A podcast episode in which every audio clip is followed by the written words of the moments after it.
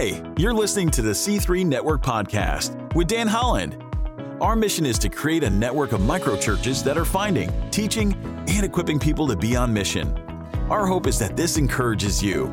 Be sure to leave us a review so you can help us share our message with more people who need to hear it. And now, Dan Holland.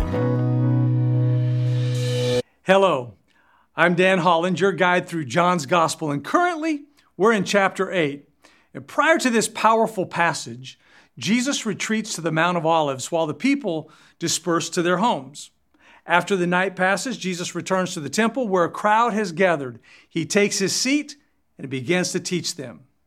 However, an unexpected event uh, unfolds in this sacred place of learning and worship. The scribes and Pharisees seize the opportunity to bring before Jesus a woman who has been caught in the act of adultery. With voices filled with accusation, they declare, Teacher, this woman has been caught in the act of adultery. Now, in the law, Moses commands us to stone such a woman, so what do you say? See, it sounds like they're seeking justice, but the people are actually trying to trap Jesus and find a reason to accuse him.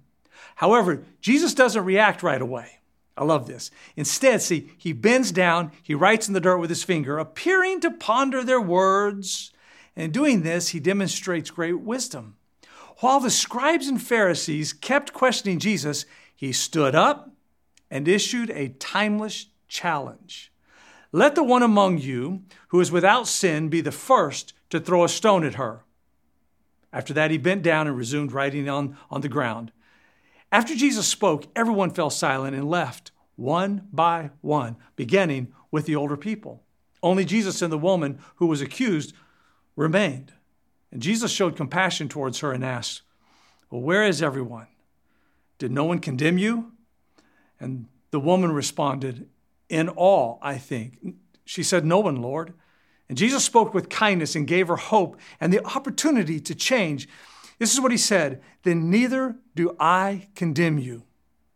Go now and leave your life of sin. This encounter reveals not only the mercy and forgiveness that flow from the heart of Jesus, but also the essence of his mission, and ours too. See, as the Son of God, he is the embodiment of divine love, a love that extends beyond societal norms and human limitations. In this moment, he reminds us that we all make mistakes and require grace and redemption. His message resonates across generations and encourages us to think before condemning others. Now, as the crowd remained, Jesus spoke a powerful statement. He said, I am the light of the world. Those who follow me will not walk in darkness, but will have the light of life. He declared himself as the source of light, providing a way out of darkness of sin and into the brightness of eternal life. That doesn't make the Pharisees happy at all. The Pharisees confront Jesus again, holding tightly to their inflexible beliefs. They doubt what he's saying and they ask for evidence, for proof to support his claims. And in response, Jesus calmly explains the contrast between their narrow view and his divine power he talks about his unity with the Father, their connection, and the importance of his teachings. As the conversation continues, it becomes evident that the Pharisees are unable to understand the profound teachings of Jesus because of their closed hearts. Jesus highlights the difference between their lineage as children of the devil, who are bound by lies and deception, and his own identity as the Son of God, who embodies truth and offers salvation. And despite the disbelief and resistance of others, Jesus just continued to offer an invitation of freedom and life. He talks about knowing God, following His word, and the significance of His own existence.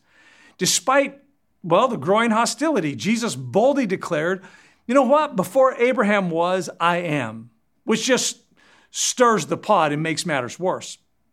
As the tension escalates and the crowd becomes angry enough to potentially harm him, Jesus calmly slips away and he leaves the temple.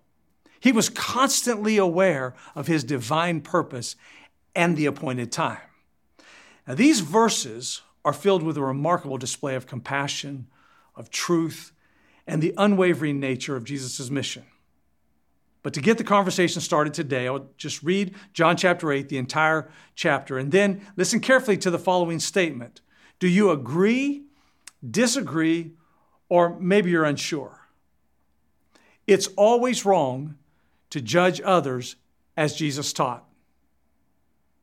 Yes? Is that your answer? Jesus taught us to never judge others and to always show mercy and forgiveness? Or maybe you say, no, there may be instances where righteous judgment is necessary, such as discerning between right and wrong, or maybe you're not sure because you're thinking that the concept of judgment depends on the context and intent behind it. So listen again carefully. It's always wrong to judge others as Jesus taught. Now let the conversation begin. Thanks for tuning in. If you like this podcast, we post a new episode each week, so be sure to subscribe and leave us a review so you can help share our message. We'll see you next time.